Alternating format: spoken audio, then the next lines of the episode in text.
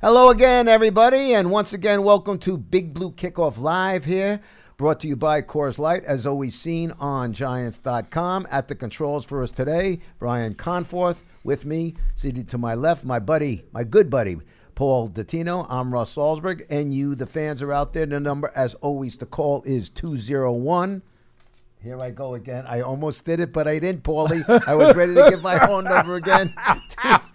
Why don't I just look down? 201. Yeah, just read it, yeah, Russ. Just 201 939 4513. That is 201 939 4513 is uh, the number. Just before we do anything, let me remind everybody that if you subscribe to the Giants audio podcast, please note that Big Blue Kickoff Live now has its own dedicated podcast. You can subscribe on Apple Podcasts, Spotify, Google Play, or your favorite podcast platform. Again, Big Blue Kickoff Live is no longer available uh, in the Giants audio podcast, so please subscribe to the Big Blue Kickoff Live podcast, and you can still watch or listen to the show on Giants.com and the Giants app. And uh, well, we got an extra day this week. They play the Eagles Yeah. on Monday night, which, uh, well, it's never a walk in the park, but uh, that Oh, certainly going down to Philly is never a walk in the park. Monday night, national TV against uh, an Eagle team that, you know, is struggling to stay in the hunt. So uh, there you go. Not Yeah. that- it's never easy, but that one ain't going to be easy. No, no. As a matter of fact, uh, think about this: the Giants have lost five in a row to Philadelphia, and nine of the last ten times these two teams have played. And I don't think that uh, I need to remind you, Russ. This has been a very cyclical series. It seems as though you know there's an ebb and flow to it. One team owns the other team for a short period of time, then it switches, and then for several years the other team owns the series, and then it switches again. I mean, if you remember, It always seems to be like that in the NFC East, doesn't it? Kind of, yeah, because a lot of times these teams go on five out of six, seven out of eight Yeah. runs. It just seems as though, you know, for two or three or four, in, this particular case now, it's been five years that the Eagles have owned the series. At some point, it's going to turn around. It just always does. Um, but in any event, certainly it has been a house of horrors uh, over the last five years for the Giants. Whether or not it's been in Philly or here, they have had a tremendous amount of difficulty with this Eagles team. Yeah, I, and uh, uh, the ankle it, that seemed to bother him a bit during the game. Daniel Jones. I mean, li- listening to the coach yesterday, everybody was already asking questions. Well, you, you think he's going to be ready to go, and, and he's going to be playing. And then when you heard Daniel talk on the conference call, Daniel, uh, He's a go. Yeah, He's a go. He's a go. It's just one of those things, and. Uh, Two and ten is what it is. Uh, battered and bruised, haunted by injuries, but injuries are no excuse. It is what it is, and you move forward to see what you can uh, come up with the remainder of these uh, the schedule. Uh, 201 939 4513 is the number. Let's go to Pennsylvania. Start things off today with our friend Joe. Hello, Joe. You're on with Russ and Paul. How you doing today? Uh, wonderful, guys. Hi. Uh, gl- glad to be able to speak to you two wise owls, as usual.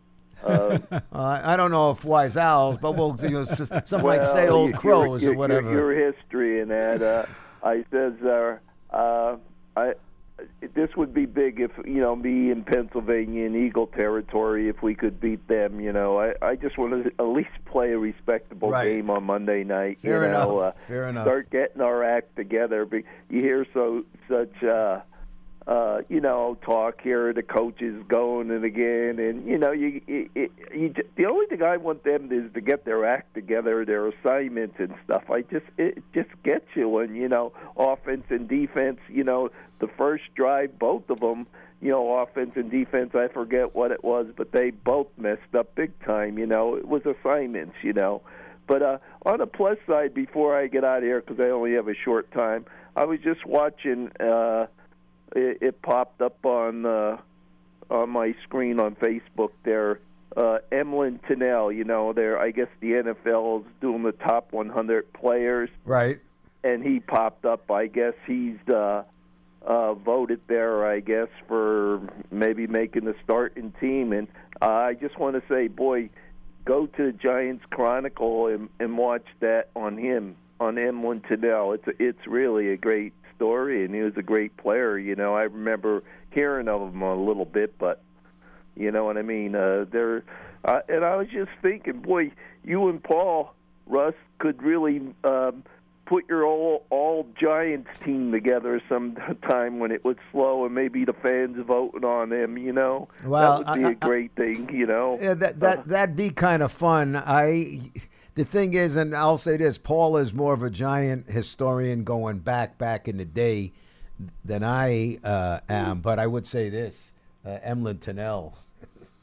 Yeah, watch that on the Chronicles, man. He he really was something there. You know, all not just a a a, a, great defensive back, but he was in the service. They said the Coast Guard named the ship after him. Mm-hmm. He saved somebody on a on a boat and got the Medal of Honors and stuff like that. And then being a coach and that, he was a great uh, all around man, really and truly. Still. Uh, Well, But and that- that- understand not only did the social significance of him being the first African American player in the Pro Football Hall of Fame, which in itself is a very big deal, understand that Tunnell was his era's version of Deion Sanders. And when I say that, I'm talking about a guy who was an incredible athlete at the cornerback position who obviously, you know, still ranks among the all-time interceptors in NFL history, but also was one of the most dangerous kick returners that the NFL has ever seen. So, you know, when I think of Deion Sanders, I think of him being the modern day Emlen Tunnell. And for those folks who won't go back far enough and don't read the history books and don't understand, you know, when they hear that name, what this guy was all about, if you know what Deion Sanders brought to the field, think of that kind of player. And, and, and back in the 50s, that's that's pretty cool. Yeah, they said he was like, uh, like. Well, I guess he was. Was he? It, I I don't know if he was in pro football, but he was definitely the first giant Negro uh, uh, a player, and he came on as a walk and walk on. So I'm just saying to go, every all you Giant fans, and watch it on uh, Giants Chronicles. There, they have it. It's a great. It's a great story of him, and uh, you know he was uh, really uh, uh, an athlete, like you were saying, Paul he was like Barry Sanders. They said Barry Sanders and Ed Reed. He No, was really a, Deion a, a Sanders. ball hawk, Deion Sanders. know? Deion. Barry Sanders, different position, running Uh, back. yeah, yeah. I Legend nonetheless. Sanders. I, I, I, I mean, uh, uh, yeah. Either way, Yeah. they'll be on the same uh, on that top 100. Oh, yeah, that's for sure. Yeah, you I, can I, bet on. uh, who votes on that? The NFL or so? Is that who it is? The league they- put together a committee of panel. legendary coaches as well as uh, other Hall of Fame players and uh, and respected journalists. And I, I don't know how many there. It was a group of about a dozen people, I think, Russ. I believe so. Who got together and they they voted on what they I- considered to be the all-time 100 best players in NFL history, but they broke it down uh, with uh, a certain number of players at each position. So it wasn't just the general 100 best guys. You had to make each position. I think they took like seven linebackers or X number of defensive ends, X number of quarterbacks. They broke it down so like you couldn't just get into the 100. You had to qualify in your position group. Have all have all the positions been picked? I don't think. Well, they've all been picked, but they haven't all been revealed. Okay. Yeah, even uh well I'm just trying to think here here too now I I just remember a little bit or hearing of him too uh uh Sam Huff he has to be one of the you know up there as one of the best what linebackers I- of all time. He was a finalist. Uh, yeah, uh, he was a finalist. I'm not sure, but I have to tell you this, Joe. Uh, and buddy, thank you very much for the call. We some of us were, were chewing the fat over it last week, just talking about it. Sam Huff was absolutely spectacular. I mean, he was not. I, I think you'll agree. Uh, he, he was. Well, for those of you who are younger and may not be familiar, there was a great show, was a news show that used to be on Sunday evenings called 20th Century. And it was hosted by, you know, Walter Cronkite. the famous nu- newsman, arguably the most famous newsman in my generation, Walter C- Walter Cronkite. And um, on the show, it was featured. It was the first time a player was, I believe, the first time a player was mic'd. The Violent That's World of Sam Huff. Uh, and I remember seeing it. It was spectacular. Not good. I mean, Sam Huff was absolutely legendary. So, um, Joe, you're very right in bringing him up. He was a special, special kind of uh, talent. Uh, you know, before, of course, the greatest linebacker of them all came along uh, in a big blue uniform. That is, of course, Mr. Taylor. I think Mr. Taylor Lawrence is on that list. Lawrence Taylor did make the linebackers. Yeah, uh, uh, uh, somehow, well, do you have the list? Uh, I've been looking for Oh, the okay. full list, and I can't find the full list. Apparently, uh, they're still doing the defensive backs this Okay. weekend. Uh, they haven't named the defensive backs or the special teams guys. I'm looking if they have. Let's see here. Yeah, they just announced the defensive linemen and the linebackers this past week. All right. But um, no, I'm still looking for All right, let's get other to, positions. Well, you know, anyway, we'll, we'll get to the phones. 201 939 4513 is the number. Some lines are open, but right now, uh, is it also in Pennsylvania? We're going to ch- check in with Bob. Hello, Bob. How are we doing today? You're on with Russ and Paul. Hello, guys. Um, hi. I I ask up front that you don't hang up on me today, Russ. You hung up on me last week, so I. Um, Well, I'm a let's put. Giant fan. Right. Go, season tickets since '73. It takes me four and a half hours where I'm located now to get to the games. And Mm-hmm. Wait, wait, wait, wait, wait a minute. 73. So you you went to the Yale Bowl? That's when I started. That's when I got my foot in the door. Oh, my goodness. I, I was 18 years old, and that's when I was able to secure Giants tickets because they were playing in the Yale Bowl. Oh wow! And that would have been a longer drive for you than even coming to the Meadowlands. No, that wasn't longer because I used to live in North Jersey back then. okay, okay. All right. Well, I, I, you know, I'm really kind of hurting right now because I'm, I'm worried about that. That I'm worried about there's not going to be changes, and it, football is the most important sport as far as coaching goes. I don't think the talent on the Giants is that bad that we should look this bad. And the last time, I, I, what you hung up on me about was when I said it would be better for them to lose, get the get the uh, a chase for chase, get that guy who could actually maybe make a difference. I'm not saying he's going to be LT, but. Um, it hurts me to say that, but I just I'm looking ahead that I don't want this coaching staff. Well, and so- so- the so- last time I So, Bob, so, Bob, you- you- way Bob, Bob. Bob. You know all about that because you All the Bob. question. Are you gonna finish? Healthy, Okay. And you Keep- started a big go. skirmish with Mr. Ray Handley. I started a skirmish with Ray Handley. Bob, Right. you need to So get. that was the, that was Bob! the other time. All- I all right, wanted- Bob. I wanted to make sure that there was a coaching change. all right, So, I'm glad you I wanted mean, to make sure that there was a coaching Super change. Bowls. I Yada, yada, bit yada, bada beep, and a bop, and a boop. Ah, yes, sir. any more home Hello. year, Yes, I- sir. Okay. All right. All right. No, no, keep so talking. Yada, I- yada, yada, yada, yada. Thank you very I- much. I, want to mention one thing, Bob, and I hope you're still listening to the program because you just mentioned uh, the fellow from Ohio State, Young, the, the Uh, pass Chase. rusher, Chase, Chase Young. Young. Um, now, listen, I understand that he is a terrific pass rusher at the NCAA level. I would only say one thing, and I've only watched one Ohio State game in its entirety this, year, and that was the game against Michigan last week. Do you know he was shut out, Russ? Mm-hmm. He had nothing. I'm not. I'm not just talking about he didn't have any sacks in the game. Yeah, he didn't even have a tackle, not an assisted tackle. He had zero, zero. And you know about Ohio State, the Michigan game is like a bowl game to them. It is the game on the schedule. He got shut out, zero, nada, did nothing. so, what are you saying? Well, what I'm saying is that raised the yellow flag for me. Okay. Now, I've only watched one game from Ohio State in its entirety this year. I've seen a lot of highlights of the guy, and the highlights look great. But when I watched this game, I said, okay, this is one of those games where the best players need to show up. I didn't see him show up. That bothered me. So, Well- what I'm saying is this I'm going to watch him now the rest of the way as Ohio State finishes out their schedule and their bowl game, et cetera, et cetera. I'm going to watch him very carefully. And I better see him come back with a vengeance after getting shut out by Michigan. I better see that. Well- because I, you know, for a guy to be picked that high, I want to see him respond. Listen, um, I don't know. I haven't watched a ton of him. I, I do know what you know, what we read in here. Everybody says consensus. He's a can't miss stud.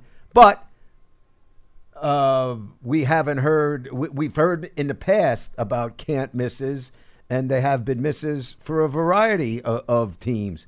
But I want to correct, see, see, two things. I don't like a team losing on purpose, and and Bob saying he wants them to lose because he wants a coaching change. Well, I, I don't ever want my teams losing on purpose. That's a terrible way to feel. Horrible. It's wrong. Wrong. It's wrong. So it, You should never do Don't that. tell me how wonderful a fan you are. I don't care if you have had tickets since uh, Columbus discovered America. That's number one. But number two, Bob's pointed out that I created something and started something, and if I'm not, if I'm, if I recollect, you happened to be there I as sure well at the time. He, he says I started something with Ray Handley. I was right next to Ray at the time. Okay, okay. So let me point out for, the, for those people who aren't familiar with the Ray Handley situation. Ray Handley followed uh, Bill Parcells, okay, and uh, was this was it was the second season, and Phil Simms uh, was it his second season or his first season? I'm trying. I can't remember what year this was But but anyway, um, Phil Simms he made Jeff Hostetler the starting quarterback. So a game in uh, Probably Tampa, his first year, but anyway. yeah, go i- a, a game in Tampa, if you Mm-hmm. recall, Hoss, uh, as we called him, got hurt. Phil came in, brought the Giants back to victory, and, and Hoss it was a back injury. Mm-hmm. So so the next Monday, it was either the Monday or the Tuesday. Same injury Bethea has, but not Pe- Bethea, Peppers. Peppers. Transverse back injury. Yeah. Uh, Yep. So the next Monday, I, I believe it was Monday. Yeah, it definitely was Monday. Mm-hmm. It was. Uh, I'll tell you the ex- exact story. Um, I remember calling Phil Simms at his house and speaking to his wife Diana that night, saying, "Listen, I got to get a hold of Phil. We got to talk to him about the comeback. Blah blah blah." So we get a hold of Phil. Phil meets me in the parking lot. We have the meeting. Uh, you know, I interview Phil. And then we're getting in the car, me and my cameraman, and we're driving to Shea Stadium because they were going to introduce a new video, uh, uh, VHS, a, a video of Doc Gooden. But then we look at the time and says, you know what? We got time to kill. Let's go hear what Ray Handley has to say. And very innocently, I asked Ray Handley, I raised my hand and say, uh, Coach, if Hoss heals, I wanted to say if Hoss heals, who's going to be the starting quarterback? And it was, don't ask me that question. I said, what do you mean? Don't ask me that uh, question. Uh, it's a simple, don't ask me that question. So I tried to ask him again, and he said, if you guys don't get him to shut up, I'm walking out of here. At which point, now you're trying to be a bully. So I asked the question, and he got up and left. And it was, you know, a big brouhaha, and, and everybody was talking and writing about it. So do me a favor, Bob from Pennsylvania. Don't tell me I started anything with Ray Handley. He started it, and quite frankly, he finished it. End of story. Let's just let's not portray fake news. That's all I'm saying. That said, 201-939-4513 is the number. Let's go to our friend in Delaware, Coach Marvin. Hello, Coach. You're on with Russ and Paul again. How you doing, Russ and Paul? Good. What's going on? How you doing? Uh, we hope you guys had a good Thanksgiving. We're Yes, we trying. I hope you did. Yeah, it was pretty good. I was up there, um, but I didn't uh, see the game up there. I ended up coming back to Delaware before the snow came down. Um, but uh, I was listening, hearing y'all was talking. I didn't hear the whole conversation. Something about Chase Young. Uh, hoping he's legit. I, I didn't hear the whole conversation. No, no. Paul. Paul had just mentioned, uh, Coach Marv, that um, he. Um, what'd you say, Paul? He Didn't- was shut out shut- against sh- Michigan this past weekend, and you know that kind of bothered me a little bit. So I'm very much looking forward to see how he responds to being blanked in what is the most important game of the Ohio State schedule. Right. Yeah. He he he. Uh, they um, Michigan did a good job of blocking him, but he They did. he did put pressure on them uh, a few times. I saw he he was he was there, but he didn't get there. Um, he didn't he didn't make the sack, but he did put some pressure. Uh, but Michigan did a good job with him. Uh, but I, I think he is a legitimate um, player. I, um, I'm sure No, he is I- too, Coach Marvin. Let me just say one other thing here. As an asterisk, I'm simply saying that that bothered me. I'm not saying he's any less of a player, and I'm not saying that I've watched full games of any other game he played this year. I need to do that. I will do extensive tape work on him, trust me, as we go to the combine and we get to the draft.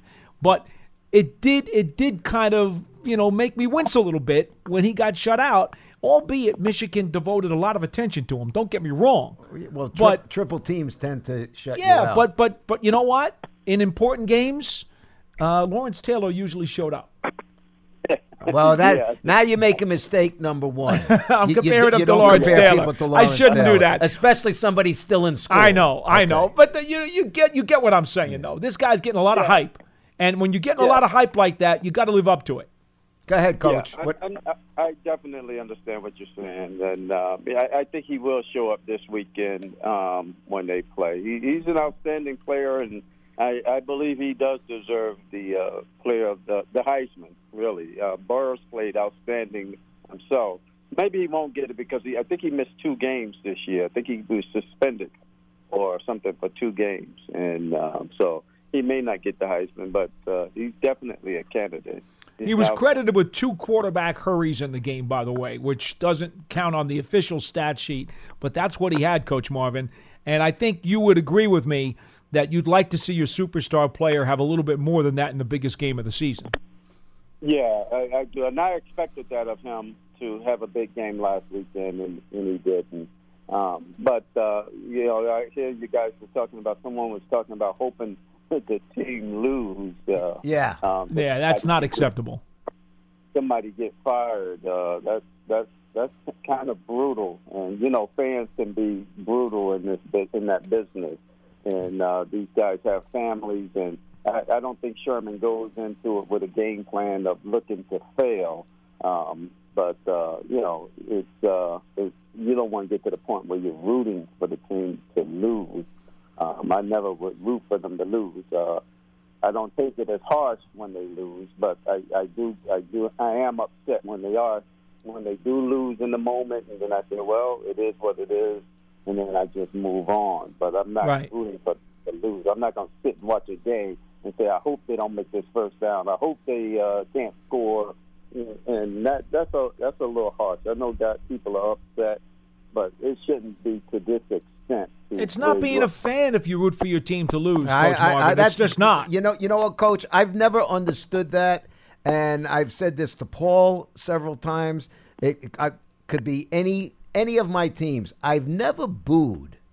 I as a kid uh, till till now, I never booed any of my teams except if somebody is being a dog and not trying.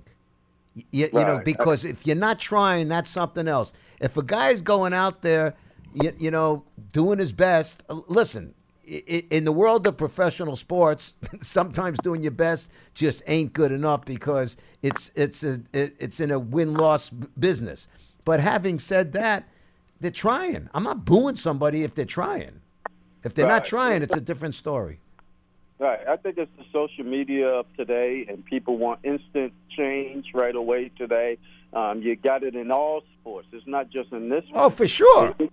You you got the kid that in Alabama this weekend. He put on social media media where he's apologizing to the fans and everybody, and I'm like, why you need to do that? You, you really deep down, Paul and Russ, it's a game. It's not life and death. It's a game, but people take it to the extent to where they make these games life and death, and they have. And, and I used to have to say that to certain parents when we were if we did lose a game. It's, you got to understand, we're playing a game. It's a competitive game. You want both teams want to win, but both teams are not going to win. It's not going to. That's just not the way it's built, made.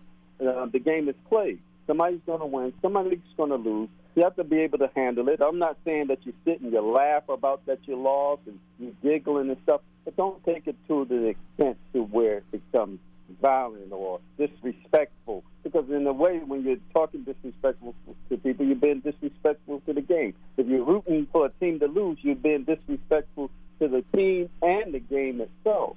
So I, I think people are, are, I mean, it's because of how fast people want things turned around today and social media, it, I think that's where we're, we're at in sports today. But, and, uh, that's the dangerous part, especially when this here rolls over not just into the NFL, but it rolls over into our youth leagues of how parents treat kids when they're playing these sports. They make it life and death. Well, you, you, you know what, Coach Marv? You, that's why you're one of our favorite callers. But listen, you can speak to this better than most people because you coach kids. You you've dealt with the parents, and you know I've always said this: sports is, is probably, and I'll go back to little league and stuff like that. That's the first time a lot of these kids learn about disappointment. You know, it's heartbreaking Yeah. to lose. They cry at the end of a game, but sometimes, sometimes, you know, the great Roy Campanella, uh, the Hall of Fame catcher with the Do- Brooklyn Dodgers, once said, you know, baseball's a great game. Uh, he said two things: baseball's a great game, uh, but it's a great game until the parents screw it up. yeah. And then he said, even though the game is then, as far as pros go, he said, even though Paul, the game is it's a business, you still got to have a lot of little boy in you to play the, you know, in that business. I, I'm going to disagree with you guys just a little bit. All right. I'm going to say this. I do believe that when George Allen said, you know, every time you lose, a little PC has got to die inside, I do believe that losing has to hurt. I do believe when you get to the professional level, especially, not so much the lower levels, but when you get to the professional level and you lose, you better hurt and you better be angry about it. Because as Bill Parcells used to say, winning breeds winning and losing breeds He's Coach Marvin's not talking about the know. players. Coach Marvin's talking about the fans. I'm talking the fans. He's talking Oh, about I, the fans. I'm- I. I misunderstood. I thought I thought you were talking No. about players because you were saying about the, the Alabama player who apologized. And and if he felt so bad about losing that he felt compelled on his own behalf to apologize, I don't think that's a problem for me. I don't think any one player should apologize on behalf of a team because now you're speaking for other teammates. But if he thought his performance cost them the game, then he has every right to apologize if he wants to. well, I, yeah, uh, I, I I get what Coach. with I, that. I, go ahead, Coach. Uh, I agree with that, Paul. I, I can agree with that. But I, I just, for me, I, I didn't feel that's why he was apologizing. Okay. I thought he was getting ahead of the curve because of what was going to happen to him. Because as soon as he missed it, that was my first thought. And how are people going to treat him after this game? E- exactly. I- Okay. I, and the way you said it, Paul, I agree. I, I you, you know, you did, it should hurt when you lose games when you're the players, and and they do hurt. And I always said, uh, winning doesn't last that long because once we win a game, that's it. We're on to next week. We're ready to play next week. But when you're losing, that lasts through all the practices. That last until you get back on the field again and try to correct that law. And, And, and that's the difference between winning and losing. And that's the It's a different. Ma- Mar, Coach Marv, thank you, buddy, as always, for the call, my friend. That is also the difference in, in with football as opposed to all the other sports. You know, if you're playing baseball or you're playing basketball or hockey, you get a chance to cl- clean it out Quickly. the next night. It doesn't Quickly. happen in, in football. Well, unless you're a closer in baseball, then there's a possibility you may not pitch for a couple of days, or even the starter knows he's not going to pitch every five days. Possibly, but you know what I'm talking Yeah, about. I- I get it. Team I get it. itself, you I know, get it. Uh, uh, so even the fans get a chance to erase last night's loss tonight. That kind of. Do thing. you know one time, and I, I'm, I'm going to tell you this, folks, it's one of the, the great scenes that I vivid, etched in my mind forever. Uh, Lawrence Taylor, after the playoff loss when Flipper Anderson ran into the tunnel in overtime. Yeah. Oh, yeah. I remember it. Lawrence Taylor sat at his locker for 15 minutes. I remember that. Did not move a muscle. He sat there with his, with his with his elbows on his on his knees, and he just sat there, and he did not flinch for 15 Yes. minutes. he was so angry. He was so overcome with emotion. He was so stunned. He was so furious, and not a soul came within yards of him. Yep, I remember that. Okay, like it was right. yesterday. It's etched in my mind. I, I can see it. That, that is how a player should react after losing a playoff game. Well, yeah, but but I, I It should hurt. no, it should bother you. But no one's disputing that. Anyway. that, that's that's what I just I just offer that up. Yeah. Coach Marvin, you would you would it wasn't a scene that I enjoyed seeing, but it was one that impacted me a lot. because you didn't want to go anywhere near him, man. You knew what he was you thinking. know. The, the, the- there's a, a zillion and one scenes like that. You know, uh, Ralph Branca serving up the home run ball to Bobby Thomson, and the shot heard around the world, crying. You know, why me? Why me? Th- that's part of the game. well, it's part of the definition of competition. Yeah, let's go to our friend in uh, Columbia, Maryland, Len. How we doing today, my friend? You're on as always with Russ and Paulie. Yeah, Hey guys, how you doing? Hi. How you doing? I hope you had a happy Thanksgiving, Lenny. Happy Thanksgiving to you. I hope everything went well, and I, I had a good I had a good one too. Good. Good. Let me let me just say this. Um, I, I saw my first game in 1952, guys. My father took me to see the Giants and the Eagles at the Polo Grounds. Fifty-two. God bless, I- Lenny. I hate the Eagles. I just want to tell you straight out: there's no team I hate anymore than the Philadelphia Eagles. But Okay. let me let me comment on a couple of things, and maybe I can help some folks with my uh, veteran approach to this thing. Em- Emlen Tunnell was simply spectacular. I saw Tunnell when Tunnell was ready to field a punt. People stood up. When he was ready to field a kickoff, people stood up. Something was going to happen. Interceptions, shocking things, unbelievable returns, both interceptions and the guy was just great. And that's why if you go into the main gate at MetLife Stadium, right there in the lobby, and you look up, there's a big picture of Lawrence Taylor, a big picture of Emlen Tunnell, and a big picture of a guy named Mel Hein, who will make the offensive line all time. Oh, I'm sure. And a I, thou- a I only say that percent, I yeah. did not see Hein. Hein was Hein was before me, but my father always told me. Me neither, Russ, Len. my father always told me that the best player, who he- three best players he ever saw, were Taylor, Tunnell, and a guy named Mel Hein. And my father was never wrong, Russ.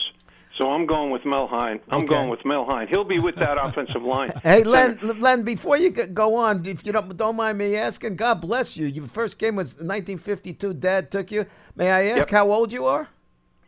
I was in 1952. I was nine years old. Wow. Okay. We used to go visit. We used to go visit my grandmother in the Bronx.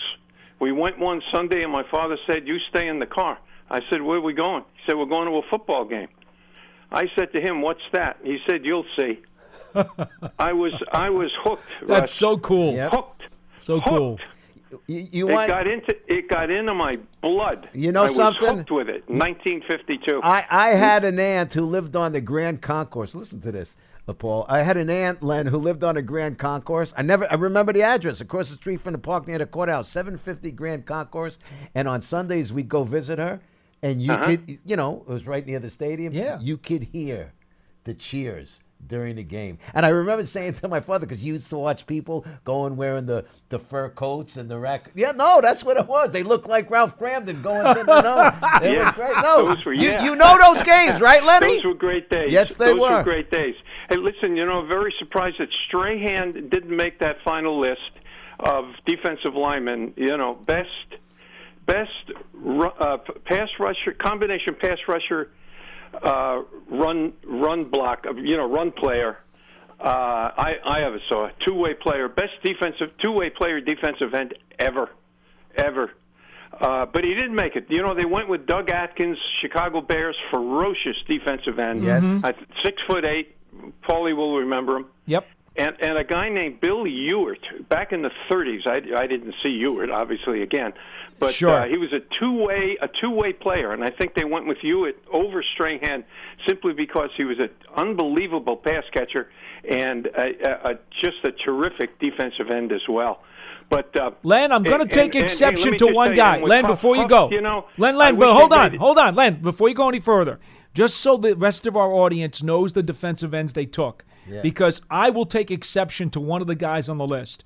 I can't argue like you said about Hewitt because obviously way before my time and the game Yeah. was different. So it's unfair to argue him. How did you spell his name? Is it H U A R T E? H E W I T T. Hewitt. Oh, oh, Hewitt. okay. Yeah, Hewitt. yeah. Okay, okay. Yeah. but but but Gino Marchetti, I can't argue that. I know enough about him, even though I didn't see him play. I do know Yeah. enough about him. I cannot argue with him. But the modern guys who I saw play, Deacon Jones certainly has to be there. Okay, Bruce Smith, I've got no complaint about Bruce Smith. Reggie Yeah. White, no complaint about Reggie White. But there's Right. one other defensive end that they took, Lee Roy Selmon of the Tampa Bay Buccaneers. Oh, yeah, and yeah, I yeah. object. Michael Strahan over Yeah. Lee Roy Selmon, Oh, hands yeah. down. I, I would object. I would agree Yeah. with that. Yep. Yeah, yeah. Hey, hey, very quickly, very quickly on Huff. You know, um, you know, in 1956 when he started, one of the guys they went with was a guy named Joe Schmidt. You got to check this out, a middle linebacker from the mm-hmm. Detroit Lions. Mm-hmm. And I think Schmidt got the spot because he was the, I think, the very first one to really play middle linebacker in the NFL. Remember, if you read your history books, they used to play a five-man front. They had a guy called a middle guard. All right? Yes. But then they went to a traditional 4 3, and it was about 54 55. Schmidt with the Lions, a terrific football player. I'm not taking anything away from Joe Schmidt. But I think he made it because he was he was the first one. He was, he was the first one that, that, that played that middle linebacker position. But, Russ, I remember that program uh, with Huff. that was really good. You remember that? was Yeah. really- oh, my goodness, yes. The I, I think the- it was, geez, I think it was like 59, something like 58, 59. The viol- no, But, uh, 1960. No, it was 1960. 1960. Yep. Okay, 1960. You know, the only two times in my life I was angry with the Giants. Paul has heard me say this before. The first time was when they traded Sam Huff in 1964. I said to myself, I'm never going to watch another game. And then, secondly, and since the fella talked about the Yale Bowl, they made me, they made us go back to the Yale Bowl a second year, Paul. You know, the first year was about three quarters of a season. I remember They they played at the 1974.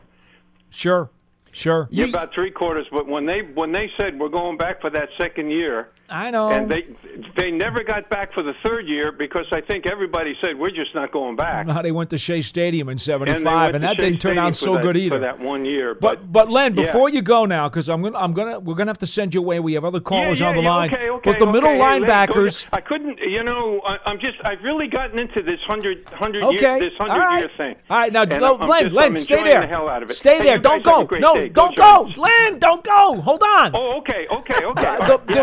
The, yeah, yeah. middle linebackers again for the rest of the audience who they they picked on the hundred team. They took Dick Butkus. I cannot argue. Yes. Jack Lambert cannot argue. Willie Lanier, I cannot argue. I saw Right. all of these guys, and I agree with all of them. They took Ray Lewis. I understand that one. Yeah. Joe Schmidt was the old timer that you talked about, and I've Yeah. heard so many things about him. It's hard to argue. But here's what bothered me: they took Junior Seau. Now, Yeah. here's my problem. Okay, the game became much more of a passing game, and Seau was more of a pass coverage linebacker. But I will say this: I personally, myself, I would have taken Harry Carson not only over Seau but over Sam Huff as well. Harry Yeah. Carson made the made the Pro Bowl and was an all NFL Pro Bowl player as not only a middle linebacker in the 4-3, but then also Yeah. did it as an inside linebacker in the 3-4. And remember, he was a converted defensive tackle Yes. when he came out of college. yeah. Do not underestimate the value and the incredible uh, uh, acumen and talent that it took for Harry to be able to make those conversions. Yeah. That to me gives him bonus points. I would have taken Harry Carson. I dis- Al- I'll- Also, also, you know, if you had to pick an inside linebacker in the three-four, you know, and I think you know they say how got there because they had to pick some outside guys, Paul. Well, You no, know, no, they they, had- they're listing him specifically as a middle guy. The outside guys, they took Lawrence Taylor, Ted oh, yeah. Hendricks, Jack Ham, Derrick Brooks, Bobby Bell, and Chuck Bednarik. I can't Yeah. argue with any of those guys. No, I, Yeah. I, I, the the only thing I would say to you about um, Harry, listen, we love Harry here, obviously, but but Huff was to me was spectacular. I- Oh, I, yeah, I, yeah. I mean, he Yeah. was, he was Yeah. he he was like, you want to know what he uh, from my recollection, he was the first defensive player that I remembered. Like, wow. I don't dispute any of that, but Huff played on championship caliber teams his entire Okay. career with the Giants. Well, you can't- Harry Oh, Carson goodness. played Paul, on and- some and real and Russ, drag I hope, you, teams. I hope you remember that. Uh, okay, uh, Harry you played know, on some 58 really bad teams. season and those games against Jim Brown. Sure. And that that that I- playoff I get it. game where they I held get it. To nine yard, nine yards, and I it get was it. all Sam Huff doing it. I get it, but he also had guys like if Grier and been- if it hadn't Robustelli and for Pat Summerall's Okay, so you don't before, punish him for that. He was a great player. No, but, that but playoff game. Harry did what he did on some really bad teams. I'm I'm going with Harry. I'm sorry. All right. Thank you, Len. Appreciate Be it. hey, thanks. Go Giants. Beat the Eagles, please. All right, Lenny. Thank you very much. 201 939 4513 is the number. A little day to talk about history. Kind of fun. Let's go to uh, New Mexico and check in with Scott. Hello, Scott. You're on with Russ and Paul. Hi guys, how are you? Hello. How Hello. you doing? Um, since we're going down memory lane, my first game I was actually watching the championship game in Chicago. I got invited. I was 12 years old, and I saw Del Shofner drop a short touchdown pass in the I end zone. know. Which would have given the Giants the victory. What was that, 63? I'm sorry. Was 60 that 63, Scott? 63, yeah. 63 Yeah, at, at Wrigley Field. Yes, at Wrigley. Uh-huh. Yeah, and yeah. It was an amazing game, and uh, the Giants had every opportunity to win that game, and for some reason or another, they just couldn't pull it off. But uh, as I said, I was Del to- Shofner was my idol at the time. You, you And remember so- that team was basically a pass-oriented team, and Tittle had trouble throwing in the wind. The Right. guy said, as you said, Shofner drops a touchdown pass. Icy, windy conditions. Tittle gets whacked in the knee in that Correct. game and is limping on one leg. He wasn't mobile anyway, and now he's only on one leg, and the Bears teed off on him. It was terrible. Yeah. Also, God bless YA. YA looked 85 years old when he was 35 years old. He, he did, uh, but it was a, an exciting game to watch. Uh, so that was my first experience as a Giant. Where- where'd you- where were you cried sitting? For two days after that. So. Where were you sitting? Behind the end zone where Shofner dropped the pass, or where were you? Yeah, I was right there. I was actually right where he had made a cut, and he ran into. He was about three yards behind Wow. the defender, and had just an open play and dropped it. And that was that. Wow. Amazing stuff. Yeah, uh, I just curious. You piqued my interest. Was uh, Ray Nitschke on that list for the hundred? Nitschke did Well, not make the list. That's unbelievable. Yeah, yeah. I- you know what? I can't understand how he could not have made that list. You know what, Scott? That that's another name that he had just t- thinking about it. I just forgot about when, when I mentioned. Uh, if, for me personally, I'm not saying the, the the greatest of all time, but uh, Sam Huff was the first huge, like mega defensive player, and Nitschke was one of those other. I mean, that look on Nitschke with the Packers. I mean, he was another one. I mean, the linebacker position. Wow. Yeah, he he was the best I had seen at the position at the time. So, but uh, my question today, um, I want to talk about uh, positive for the Giants that a lot of people probably won't be talking about. Uh, I know the Giants rank 29th right now in team defense, but one of the statistics that's kind of interesting is they've only given up per rush attempts 3.9 yards. That's the sixth. That's the sixth best in the NFL, and better than New England, San Francisco, and Buffalo. Yes. we're all going to make the playoffs. So that part of the defense is doing very well. Uh, the the thing that is something that Carl Banks mentioned a couple of weeks ago is he said that the secondary is sort of disconnected. And wh- the question I really have is when the team goes in, and we've heard the comments from Saquon Barkley in regards to they practice like they're a 10 and 2 team instead of a 2 and 10 team. But what is the disconnect? Because as you guys have already alluded to, after 12 games, you're not a rookie any longer. And even though the Giants play a lot of rookies, they're not the youngest team in the NFL. I think they rank 18th so far as average age. So when you have defects in the secondary, it's usually a compilation of a lot of different problems. But when they practice, since you guys know what's transpiring in the practices, where is the disconnect?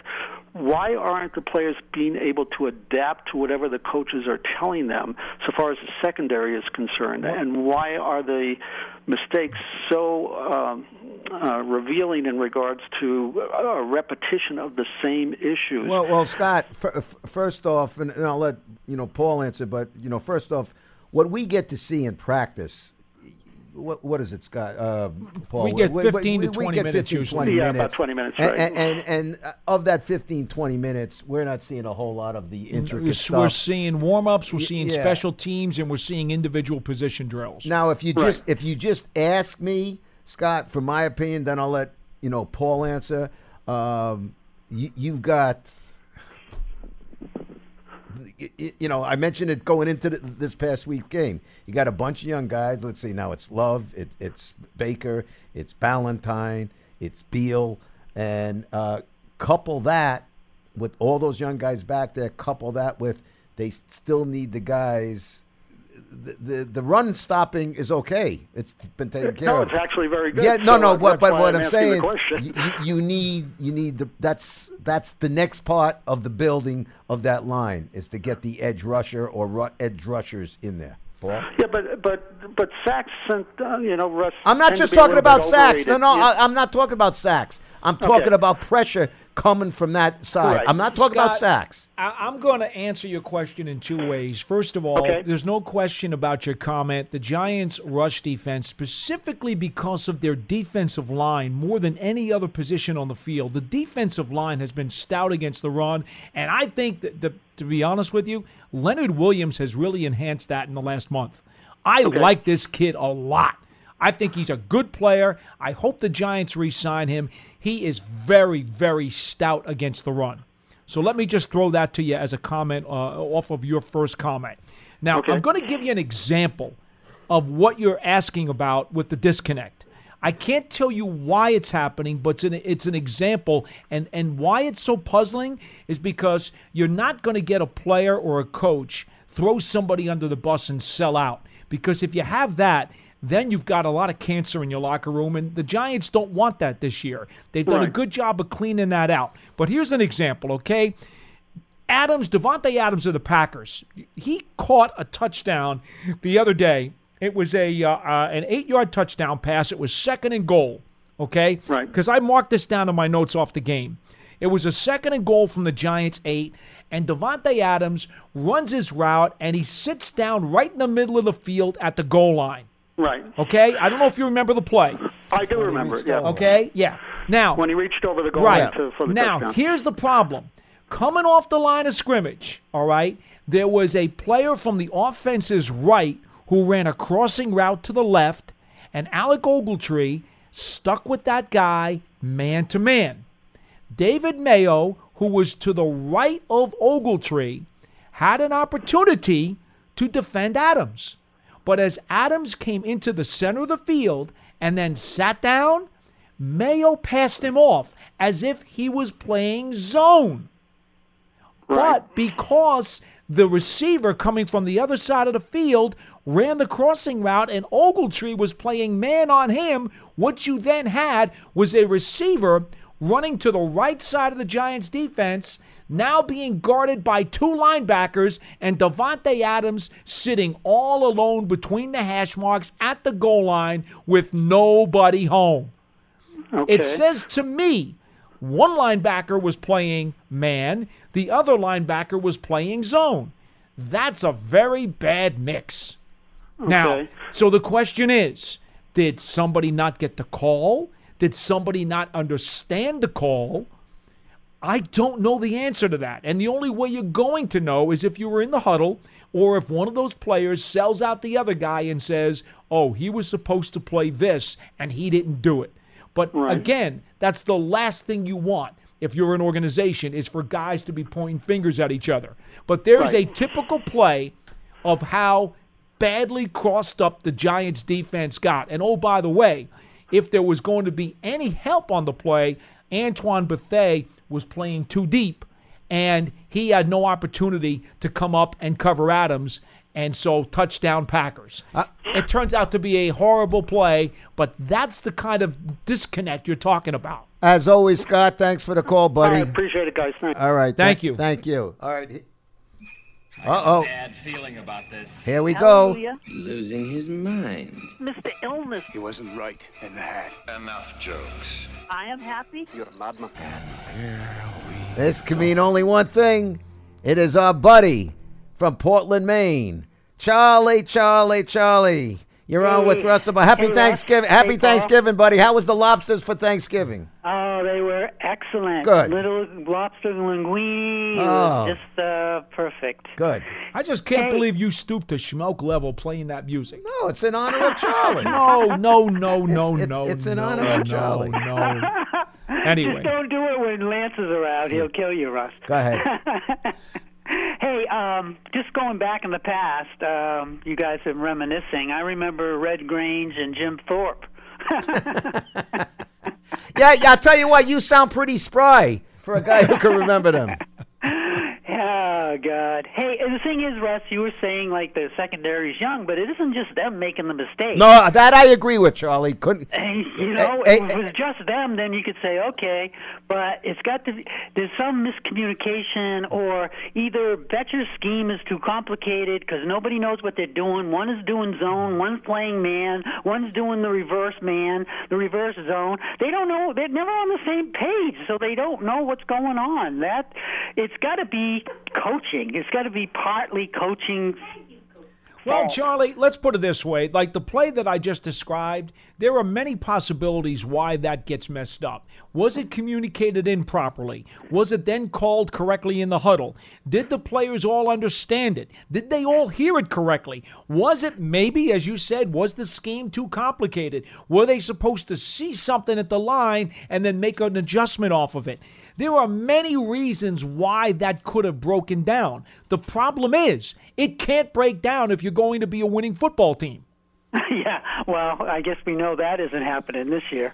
But hey, uh, we got four games left. I would love to see Eli Manning play those last four games, and uh, you know maybe Daniel Jones's ankle is worse than we think. It- but I'd love to see Eli at least get in. It, it ain't gonna happen, Charlie. It, uh, unless God forbid, and I say God forbid because I never want anybody to get hurt. uh, Unless Oh God no, forbid, he already got hurt. But I'm just saying, if uh, he is, hurt if it's seriously. worse than we think, it ain't gonna happen, Charlie. I know you got Eli itis. We love Eli, but it's it's not gonna happen. Hey, hey, but you you got to look at this. You know, what did the Bengals in Miami do? They they played rookies and they lost and they lost and they lost. You know what they said? Enough. And they put their veterans back in. And guess what? They won. Bengals finally won a game, and Miami's won 3 Mhm. because of Fitzpatrick and because of Dalton. And we should be doing the exact same thing. Well, you- Sit you- you know, I think- put Eli uh, in and uh, win some games you- because you know- that's what this franchise needs. Y- You know what? I, I think they ought to like bypass Eli, Charlie, and call up Phil Simms and see if he, he'll suit up and we'll get him in the lineup. All right? No, I don't want Phil. I want Eli. Yeah, I know you want Eli. All right, Charlie. As Okay, always, guys, thank you. have- have Be a well, great- Charlie. God bless. I mean, I think Eli. What would be the perfect Christmas present for Charlie? There are times where Charlie just leaves me speechless. That's all I can say. th- No, no, but but you got to get him an either an Eli jersey or Eli pajamas or Eli an Eli picture, something interesting. A lot of talk today about the history um, of the National Football League with these hundred top. Uh, uh, Yeah, well. Ch- Charlie Harding tweets us, uh, not talking Giants, but just saying with Nitschke, Nobis, Tommy Nobis, don't forget Well, him. hey. Singletary, another guy. Uh, Earl, Urlacher, sorry, he doesn't qualify on this list as far as I'm concerned. And Chuck Howley saying, uh, you know, those guys all outstanding, hard to choose between them. I don't put Urlacher in that class. He was a glorified, free, uh, strong safety to me. And uh, I, I think he was very much overrated. But having said that, certainly all the other guys were quality, uh, very high quality, elite uh, inside Who was backers. on that list again?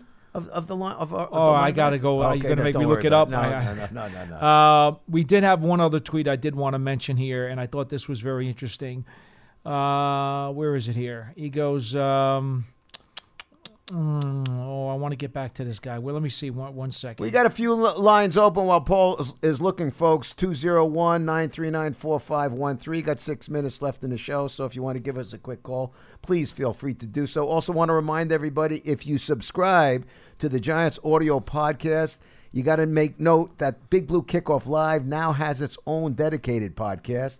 So you can subscribe on Apple Podcasts, Spotify, Google Play, or your favorite podcast platform. Again, Big Blue Kickoff Live is no longer available in the Giants audio podcast. So please subscribe to the Big Blue Kickoff Live podcast. You can still watch or listen to the show on Giants.com, which is us, uh, just where Big Blue Kickoff Live is, of course, on uh, the Giants app. All right, I found the two tweets I wanted to read to you, Russ.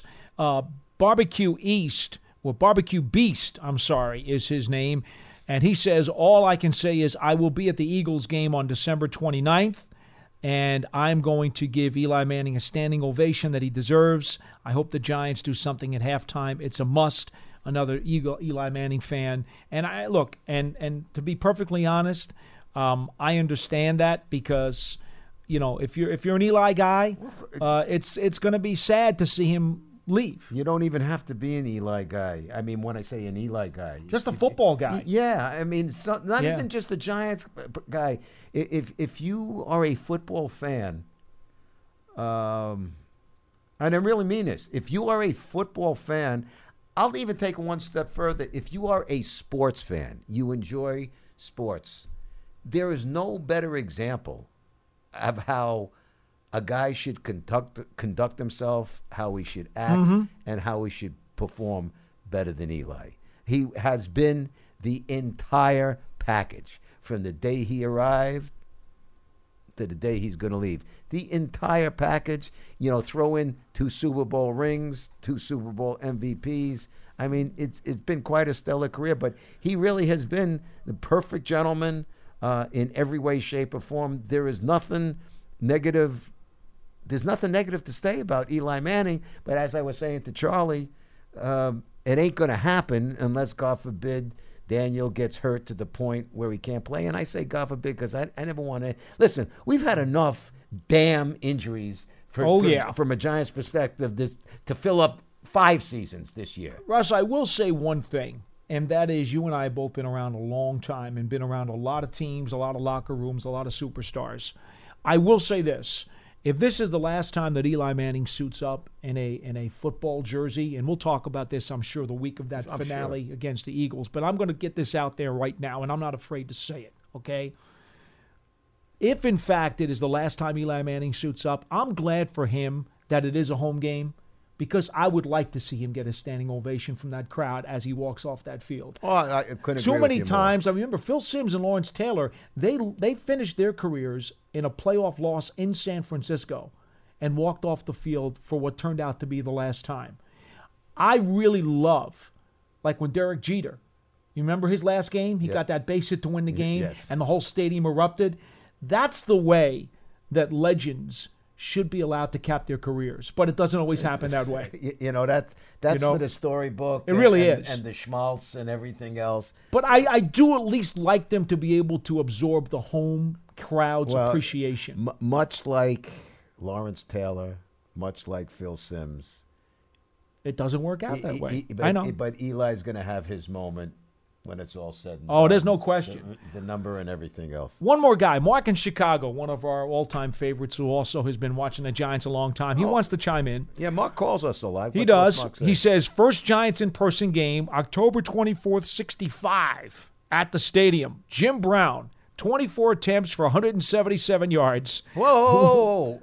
what? uh, Who did he say? I, oh, no. You know what? Because because it was Mark from Chicago, I had the Bears on my mind. So right away, I was going to oh, say. Oh no, Gale no, Sayers. He's Okay. in Chicago Yeah, now, good, but right. he- for a Giants Browns game, he also was one for one passing for 39 yards, had three catches for 18 and a touchdown. Mark, I don't know if your memory's that good or you looked it up. I'm not sure, but having said that, the point is, and he says he was a man playing against boys. Well, that was 1965, and if you know anything about Giants history, 1965 was in the middle of the Dark Ages when their guys had gotten too old. They had they had uh, either become just so broken down, or they had started to to to whittle away off the roster, had been traded away, et cetera, et cetera. And that was a very very bad time in Giants history. They were not of the ilk to stop Jim Brown as they had in the previous years before when Sam Huff, as Jim used to say, would attach himself to Brown's legs. Right. Well, uh, listen. Uh, th- those were some glory years back in the day. I mean, you know, it, it's it's good that we have some of the people like Len, like Bob. You know, people who Oh, I love w- talking were about back in the day to be able to talk about it. It was, it was a lot of fun. You said you heard the crowds at Yankee Stadium. oh, listen to me. Did you ever get into a game at the old stadium? Yeah, but but but I'm talking about when I was a kid. You, you know, to go, um, I, I like I, maybe I was I don't know six seven years old. I'm going to visit my aunt. I'm hearing the roar of the crowd, and I look at my father and say, "What's that?" You know, that was. The, but that was back in the day, folks, where people used to keep the little flask Sure. in the inside to, to keep them warm. Uh, they had the big fur coats on, the hats, the bula bula, all that stuff. Different time. Uh, t- times have changed, but those those were fun times. Look at that. Yep. Okay. There you go. Now, folks, I'm going to leave you with this. Back on December 1st, just the other day, I retweeted a tweet from the old time ball baseball photos uh, Twitter account. This gentleman, uh, his name is Don Stokes.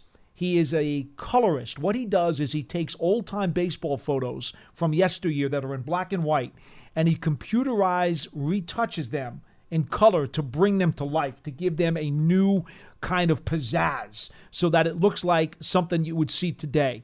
He went and took a photo, the Neil Leifer photo of the Giants sideline at Yankee Stadium with the facade in the background from the 1958 December 14th game against the Browns. Okay, we all know that's the game when Pat Summerall kicked the field goal in the snow. Right. This iconic photo has been seen in black and white literally billions of times over the years, but this gentleman, Don Stokes, colorized it, brought it to life. It gave me chills when I saw it. I retweeted it on December 1st. Len, Charlie, uh, Coach Marvin, Mark in Chicago, all of our old time fans, I invite you to go to my timeline and look at that photo. If you don't get chills, something's wrong with you because it's awesome.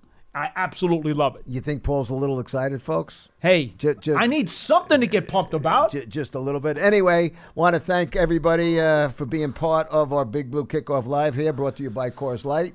First and foremost, let's thank the man who is taking care of us today at the controls, Brian Conforth, to my buddy here, Paul Dottino. I'm Russ Salzberg. And most of all, as Paul said, to you, the fans out there, because without you people, we'd have nobody here to be talking to. So until next time, which for me is tomorrow, we'll see you then.